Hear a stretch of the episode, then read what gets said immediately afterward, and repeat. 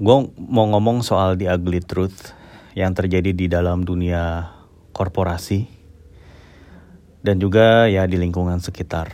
Dan karena ini adalah namanya juga ugly truth ya, uh, sebuah kenyataan yang biasanya selama ini orang menutup-nutupi atau ya kayak ignorance saja kayak kayak ngelihat ada apa ya ada tai kucing di jalan gitu. Ya lu kan tahu tapi lu pura-pura eh malas ah gitu.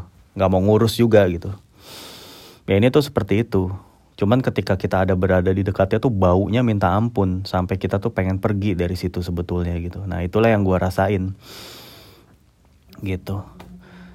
Uh, mungkin gue mulai dari um, lingkup yang paling kecil dulu ya lingkup RT ya. Dan di sini oh ya gue menyamarkan semua orang terus gue menyamarkan juga uh, lingkungan nama institusi dan lain-lain. Bahkan ada beberapa kayak posisi-posisi atau departemen-departemen atau divisi yang juga gue samarkan di sini karena ini sangat sensitif dan menyangkut hajat hidup orang banyak gitu. Jadi dulu apa yang mereka lakukan itu benar-benar berpengaruh ke ke orang gitu, ke masyarakat gitu. Ya. Jadi di sini uh, pertama yang soal RT ya. Waktu gue masih usia belasan, remaja gitu. Itu kira-kira berapa tahun yang lalu lah itu udah some long time ago lah ya. Uh, eh, gue tuh diminta jadi panitia 17 Agustusan jadi ketua. Malah ketua panitia bukan panitia lagi. Gue juga nggak ngerti kenapa orang-orang situ nunjuk gue jadi ketua panitia padahal gue itu nggak aktif. Gue gue juga nggak nggak deket sama anak-anak seumuran gue yang ada di sekitar RT gue gitu. Gue nggak maksudnya ya gue cuman kenal sama mereka tapi nggak main bareng lah gitu. Ya tapi karena di sini kemudian gue ditunjuk jadi ketua gitu ya ya mau nggak mau gue merangkul mereka dong ya untuk uh, jadi tim gue juga gitu untuk ngedukung. Dan untungnya mereka juga fine fine aja mereka oke oke aja kerja under gue gitu ya Cuman kalau lu panitia 17 Agustus Agustusan, sorry, itu ngapain aja sih yang dilakuin?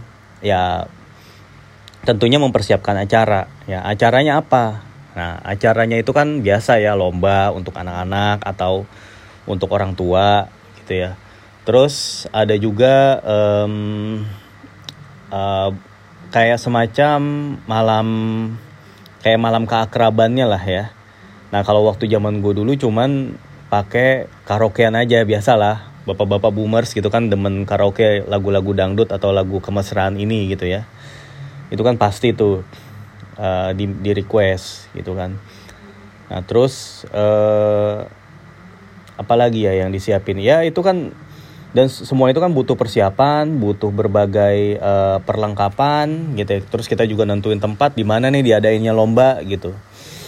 Dulu itu yang gue lakukan jadi uh, untuk berbelanja, pertama kan yang perlu dibelanjain itu perlengkapan. Nah, perlengkapan lomba, perlengkapan uh, acara, ya terus apa lagi tuh?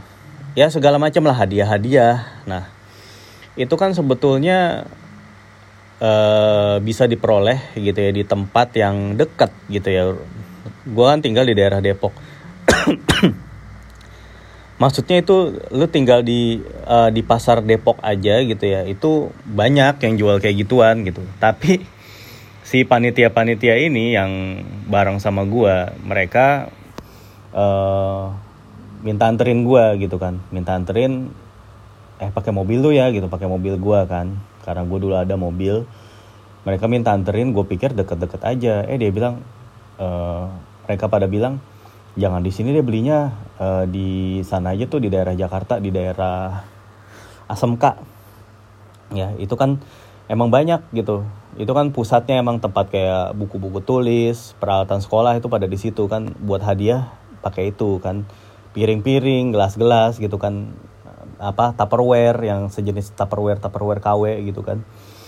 Pada di situ tepatnya. Nah gue waktu itu nganterin di situ. Gue pikir aduh ngapain ya jauh-jauh kayak begini gitu ya. Mendingan juga di Depok aja gitu.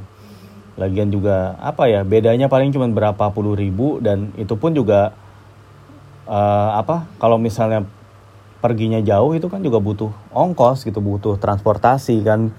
Uang bensin lah. Gue tadinya juga dikasih nih uang bensin pakai aja uang dari panitia. Gue bilang aduh jangan deh sayang. Gue bilang aja gitu. Dia biarin bensin gue aja gue bilang gitu ya paling makan aja pakai uang dari panitia. Ya gitu. Jadi akhirnya gue makan di situ terus uh, beli kado gitu. Itu pun juga gue menurut menurut gue ya itu sangat gak efisien. Kenapa? Pertama lu bisa nemu barang-barang yang sama itu di tempat yang lebih dekat. Buat apa? Ada tempat yang dekat buat apa lu pergi ke tempat yang jauh? Itu malah jadi buang-buang waktu buang-buang biaya ya. Gue cuman demi katanya menghemat oh lumayan uh, lebih murah biasanya lebih murah berapa ribu gitu. Ya lah cuman murah berapa ribu. Kalau diagregatkan juga lebih murahnya berapa puluh ribu doang. Ya mereka nggak ngitung bensinnya gitu. Yang mana bensinnya itu akhirnya sama gua gitu satu. Terus kedua uh, pas uh, akhirnya tuh bisa tuh terselenggara tuh lomba-lomba segala macam lancar lah ya. Nah tibalah saatnya uh, bikin laporan pertanggungjawaban. Biasa kan kayak gitu kan bikin laporan pertanggungjawaban acara gitu ya.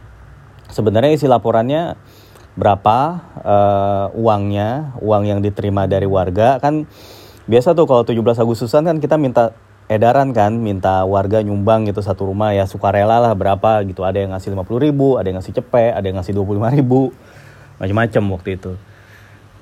Nah, di, itu didata, dikumpulin berapa uangnya.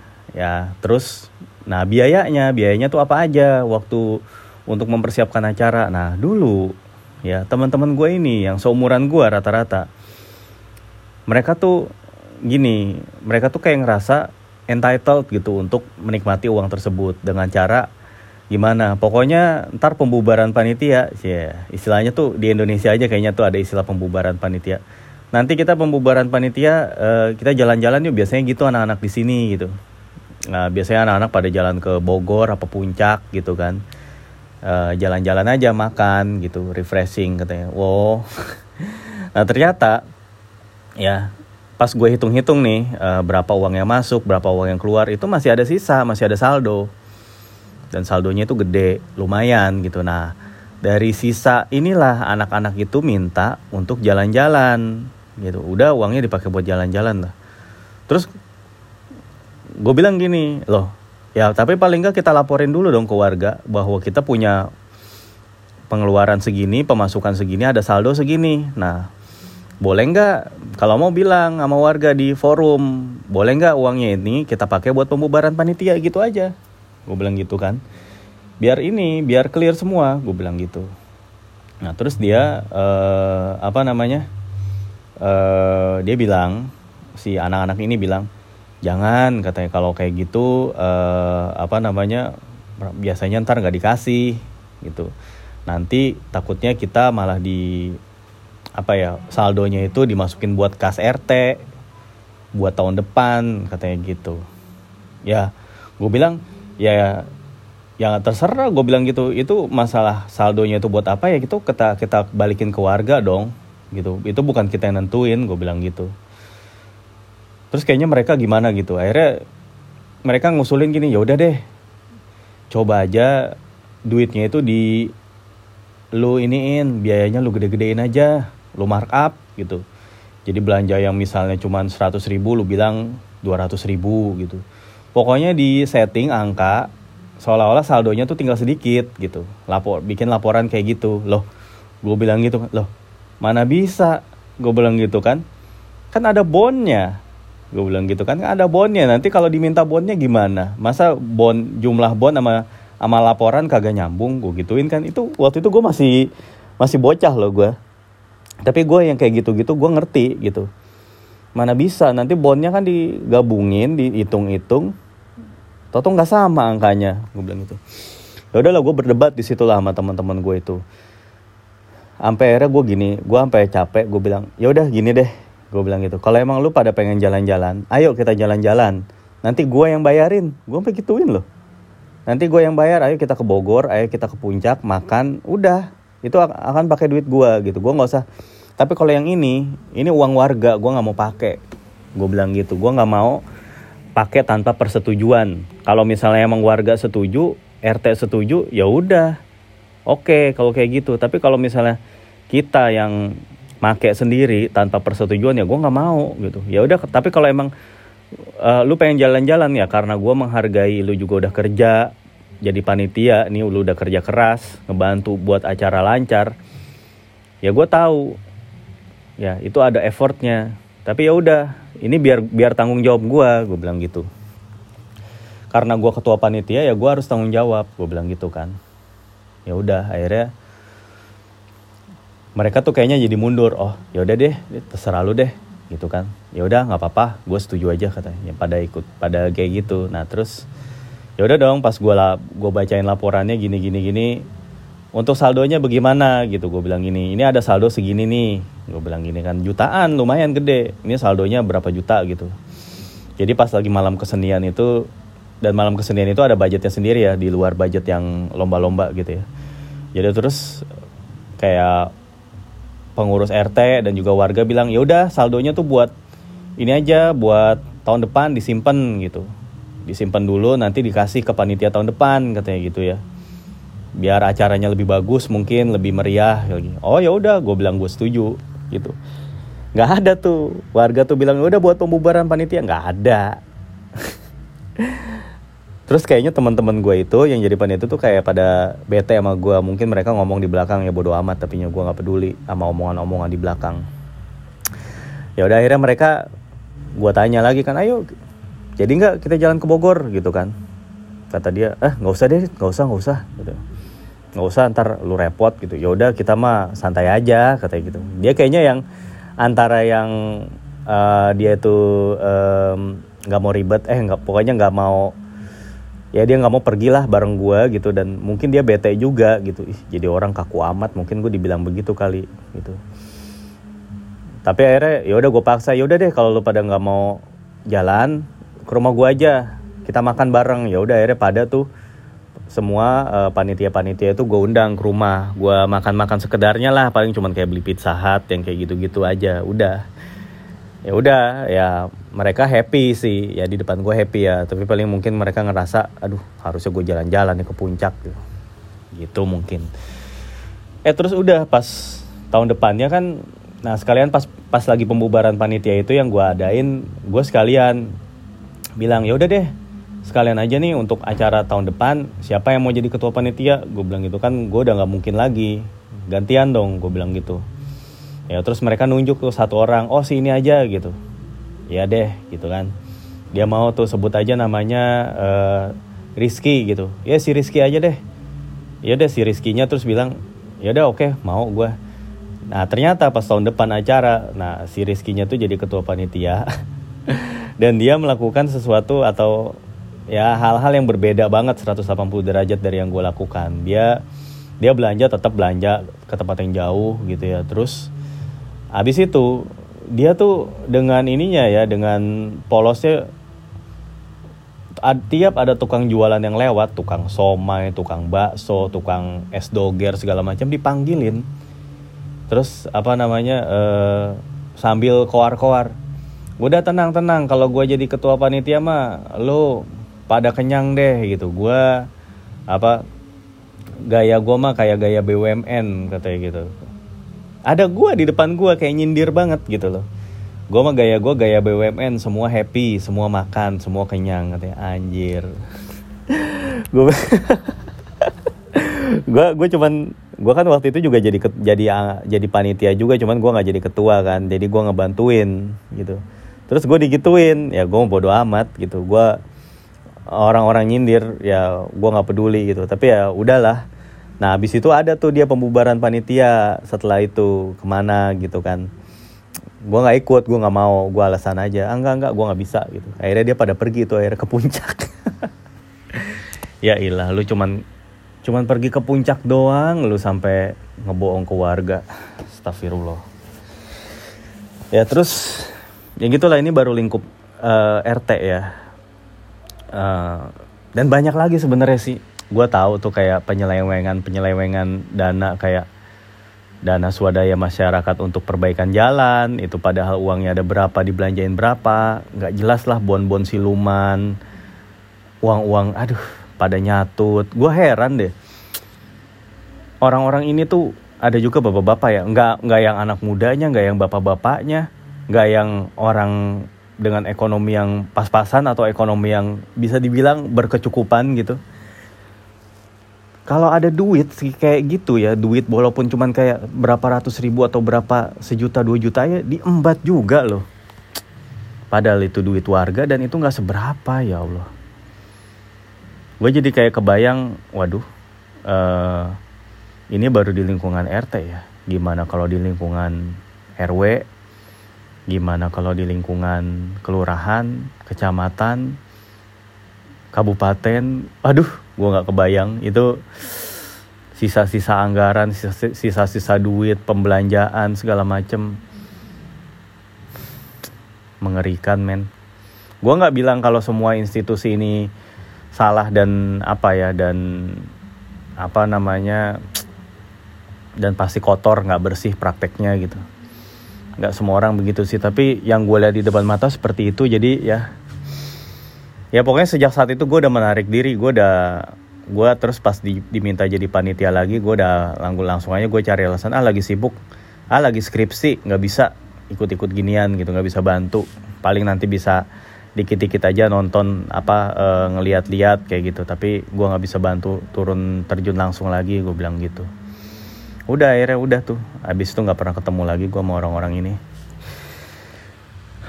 ya anyway seperti itulah yang terjadi. Belum lagi kalau di wilayah korporat ya. Di korporat ya itu paling gampang ini sih.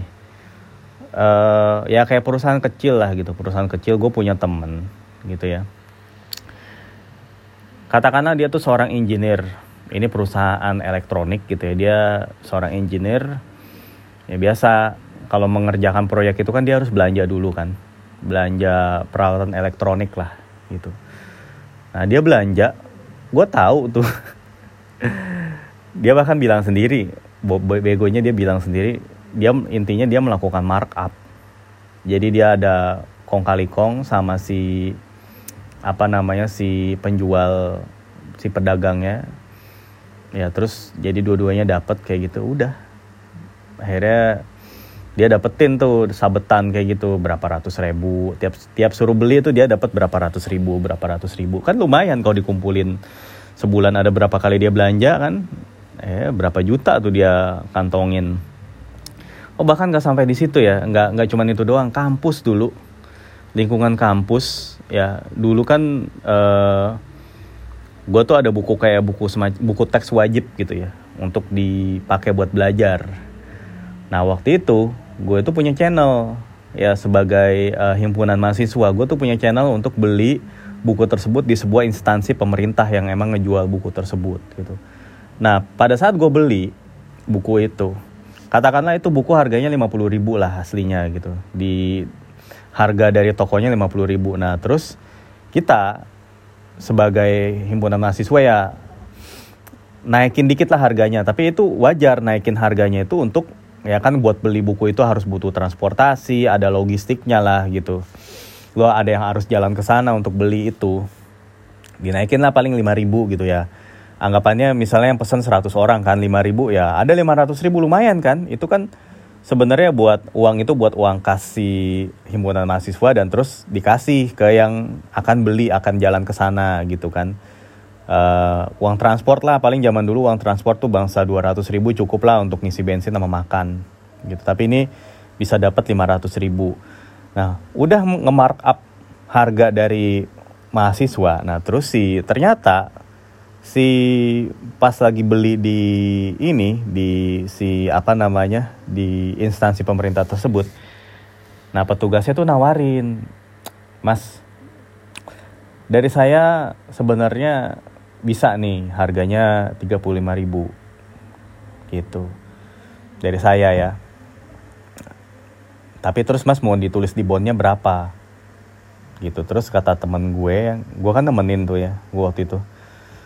Kata temen gue udah pak tulis saya 50 ribu. Gitu. Dari saya 50 ribu aja. Di bondnya ditulis. Soalnya waktu itu eh, apa namanya si ketua program saya tahunya tuh emang 50 ribu. Wah tapi ini 35 ribu. Ah kalau nggak gini aja deh pak 40 ribu aja udah gitu.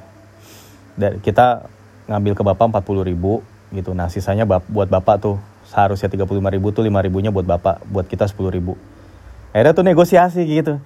Jadi uh, temen gue ini udah dapat uang transport kayak 200 ribu gitu dapat lagi 10 ribu per buku keuntungan. Kalian 10 ribu kali 100 sejuta kan? Dapat sejuta temen gue itu buat order buku ini. Nah waktu itu gue mau dibagi kan. Mau eh ini lu mau nggak nih buat lu segini gitu kan? Gue gue dapat segini lu segini gitu. Dia bagi-bagi kayak 50-50 lah gitu. Jadi kayak gope-gope dapatnya. Aduh terus gue gini. Gila lu ya gue bilang gitu ya. Uh, janganlah kalau gue sih nggak mau gue lu cukup ganti uang bensin gue sama makan sama bayarin gue makan aja udah gitu. Gue cuma mau terima itu doang. Lebihnya enggak akhirnya tuh dia dapat tuh berapa berapa ratus ribu lah dia dapat apa berapa apa sejutaan gitu. Udah aja tuh buat dia itu kayak project dia aja. Ya kayak gitu lah ya. Terus ya tadi di korporat juga kayak begitu markup dan gilanya lagi gini kan misalnya gue pernah kerja di sebuah perusahaan gitu ya perusahaan besar jadi perusahaan tersebut kan jualan produk gitu ya Nah, produknya ini dijual melalui distributor-distributor agen-agen gitu ya. Nah, biasa kan kalau orang dari divisi tertentu, itu kan dia emang ngurusin soal agen-agen kayak gitu ya. Ya, terus mereka bikin kayak program dong. Pokoknya yang jualannya paling banyak akan ada insentif uh, tour. Turnya ini nggak nggak ke Indonesia, ke luar negeri. Ke Eropa, ke mana lagi? Asia semua Jepang Korea. Dan itu udah berlangsung bertahun-tahun gue liatin. Dan orangnya yang pergi itu rata-rata bos-bosnya sampai direktur-direkturnya untuk uh, ikut jadi sebagai karyawan perusahaan ngedampingin si pemenang ini pemenang-pemenang ini. Gitu ya. Si pemenangnya yang akhirnya dapat uh, penghargaan lah insentif itu karena dia katanya ngejual lebih banyak katanya gitu ngejual banyak. Di akhir di akhir periode program berangkatlah tuh pada. Gue kaget cuman yang berangkat siapa. Jadi yang berangkat itu bukan karyawan tersebut bukan karyawan si yang jadi PIC-nya atau person in charge-nya tapi bosnya dia juga ikut pergi. Ya kepala kayak kepala divisinya ikut. Uh, terus uh, bos dari divisi lain juga ada yang ikut. Sampai ada direkturnya ikut dan ngajak istrinya. Gila. Padahal gue bingung emang kepentingan mereka apa untuk ikut-ikut kayak gitu? Untuk ikut-ikut tour itu. Kan padahal ya itu kan programnya juga program dari perusahaan dan itu kan harusnya ya yang nemenin ya cukup satu atau dua orang aja dong ini perginya serombongan dan bawa keluarga ya emang sih mungkin ya rata-rata mereka suami istri lah ya. Mereka dapat satu kamar satu kamar. Padahal kalau misalnya mereka itu perginya nggak bawa istri, itu kan satu kamar bisa dibagi dua paling nggak biayanya jadi lebih efisien, lebih irit gitu. Dan emang pada saat mereka itu pergi ke situ, misalnya lagi acara bareng gitu, gue yakin kebanyakan tuh acara-acara gabut, jalan-jalan doang, nggak ada kerja kerjanya dan abis itu kan mereka makan ngeklaim ke kantor. Jadi istrinya itu makan keluarganya itu makan juga diklaim ke kantor gitu. Akhirnya pas begitu pulang-pulang mereka itu nyerahin kayak laporan biaya. Itu sampai ratusan juta dan kebanyakan itu juga untuk urusan makan jalan-jalan beli tiket tempat wisata ini itu. Dan kita kan juga nggak bisa tahu itu tiket itu buat siapa aja gitu.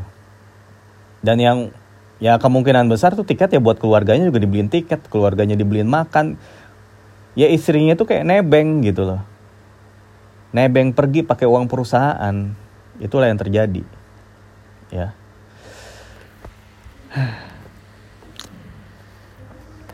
atau juga gini gue pernah ada lucu ya uh, ini sih keterlaluan menurut gue penyelewengan jadi dia ini seorang kepala pabrik ya kepala pabrik dia itu kan menangani pembelian material, bahan-bahan mentah atau raw material istilahnya. Jadi saking dia udah seringnya menghandle pembelian-pembelian tersebut, dia tuh sampai punya perusahaan sendiri. Perusahaan sendiri yang mana kemudian material yang dibeli sama perusahaan tempat dia bekerja itu ternyata nggak dikirim ke perusahaan tersebut, tapi dia dikirimnya ke perusahaan yang dia punya. Dan itu kenapa bisa terjadi seperti itu? karena ya tidak ada pengawasan mungkin. Atau mungkin dia udah kong kali kong sama kepala gudang. Ya kan? Kepala gudang kan tugasnya untuk mencatat oh ini keluar nih keluar nih purchase order atau order pembelian ke misalnya perusahaan dari kita beli raw material dari Cina atau dari India misalnya gitu atau dari Afrika mana lah kan kelihatan tuh oh material ini bakalan datang nih udah proses shipping bakalan sampai di pelabuhan tanggal segini ya udah dong bakal sampai di perusahaan. Itu kan catatannya ada tuh dari PO-nya, terus dari pemberitahuan impor barangnya.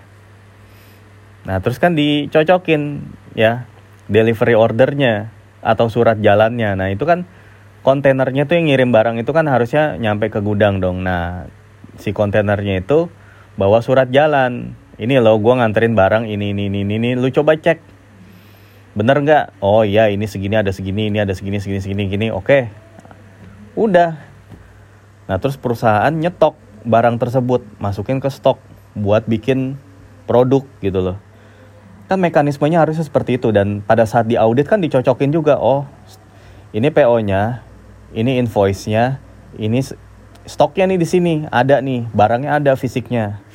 Ya itu kan lama kelamaan akan ketahuan. Jadi suatu ketika orang audit ya ini sebutlah gue divisi audit dari perusahaan ini dia ngeliat loh kok ini ada barang yang hilang terus nih?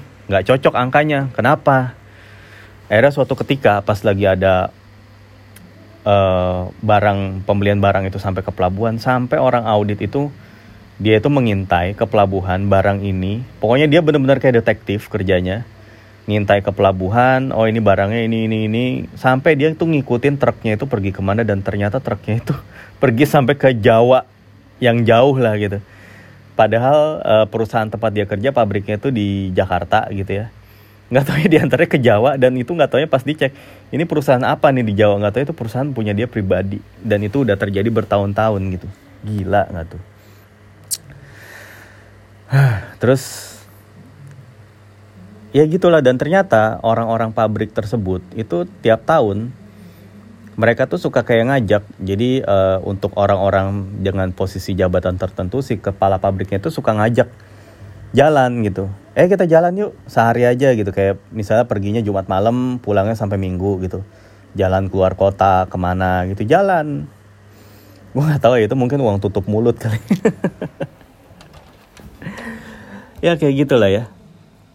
Penyelewa, penyelewengan penyelewengan itu ada di sekitar kita dan sayangnya di negara kita itu semua tuh udah menjalar dari mulai di lingkungan yang paling kecil kayak RT, terus di instansi pendidikan seperti yang tadi gue bilang di kampus, terus di pemerintahan, di swasta, di BUMN, aduh, gue nggak heran men kenapa negara ini kayaknya sulit sekali gitu SIM sulit sekali untuk bisa jadi negara yang maju gitu ya.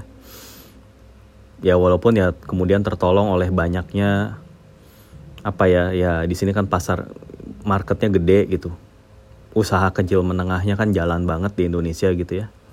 Konsumennya tingkat konsum tingkat konsumsinya itu tinggi gitu. Orang-orang Indonesia kan orang-orang yang suka jajan gitu ya, suka mengonsumsi produk-produk gitu ya jadinya ya emang bisa tetap jalan tapi kalau dilihat dari moral men bangsa kita ini piece of shit gue kasih tahu. Di mana pun lu lihat itu ada gitu. Walaupun ya gue sendiri juga nggak bisa melakukan apa-apa. Gue cuman kayak yang bisa gue lakukan cuman gue tidak ikut melakukannya gitu. Gue tidak tidak melaporkan gue tidak mengusut. Tapi pada saat gue berkecimpung di kegiatan tersebut gue cuma yang bisa gue lakukan adalah gue tidak ikut ikutan itu doang sih. Dan lu juga gue yakin bisa kayak gitu. Setidaknya kalau emang lu tahu ada praktek-praktek nggak bener nih lu bisa memilih untuk tidak ikutan aja. Atau kalau emang lu udah nggak tahan terjadi seperti ini lu mendingan keluar gitu. Karena gue juga pernah denger uh, satu lagi cerita perusahaan sebuah perusahaan asing padahal. Biasanya kan perusahaan asing tuh sangat strict ya soal keuangan tapi ini beda. Jadi si perusahaan asing dari sebuah negara ini gitu ya sebuah negara top lah gitu ya. Dia ini perusahaan-perusahaan ini uh, sering mengirimkan anak-anak yang baru lulus dari sana gitu ya dari negara tersebut untuk kerja di Indonesia di sini. Dan kemudian di sini kerja di sini itu langsung dia jadi bos kayak jadi manajer gitu. Padahal dia masih fresh grade dia tuh jadi manajer gitu ya di sini oleh perusahaan induknya di sana itu dia suruh belajar lah intinya suruh belajar ayo sana lo belajar ke Indonesia gitu. Padahal prakteknya di sini tuh mereka kayak semacam buang-buang duit. Kenapa? Karena semua biaya yang mereka keluarin tuh diklaim ke kantor. Dari mulai biaya mereka nih nongkrong-nongkrong di Starbucks nih. Diklaim ke kantor. Mereka pergi belanja di Citos atau di uh, Sensi atau di GI. Mereka klaim ke kantor. Belanja keperluan pribadi, men. Dan bahkan bosnya di situ manajer yang udah lebih pengalamannya lah ya kayak division headnya kepala divisinya dia itu jalan-jalan ke Singapura sama istrinya diklaim semua untuk keperluan pribadi padahal. Segala dia masuk ke universitas Universal Studio dan lain-lain diklaim. Dan akhirnya pokoknya mereka itu melakukan itu apa tujuannya? Supaya biaya mereka itu besar. Biaya mereka. Dan akhirnya mereka mencatat di sini keuntungan yang kecil dan akhirnya mereka nggak bayar pajak di sini That's what they do. gue kesel sendiri ngedengernya dan gue bilang gini ke dia gue kalau udah jadi kalau gue jadi lu gue bakal resign dari perusahaan itu. Ngapain gue gue bilang gitu. Sementara lu kerja udah mati-matian lu mencoba untuk bikin mereka patuh lu cuma dibayar di, lu dibayar nggak ada setengahnya dari si fresh grade fresh grade itu expat expat itu tapi lu nanggung lu jadi nanggung resiko yang besar. Kalau gue buat apa kayak gitu? Gue mendingan keluar gue bilang gitu. Ya tapi nggak tahu dia dia ngikutin saran gue apa enggak. Ya udahlah kayak gitu. Pokoknya negara ini tidak seindah yang lu bayangkan. Kalau soal kayak gitu gituan jadi ya brace yourself. Dan jangan ragu-ragu kalau emang lu ngerasa ada sesuatu yang gak bener ya lu keluar. Lu nggak bisa speak up ya paling gak lu keluar. Lu nggak bisa speak up lu paling gak jangan ikut-ikutan ya udah itu aja ya. Bye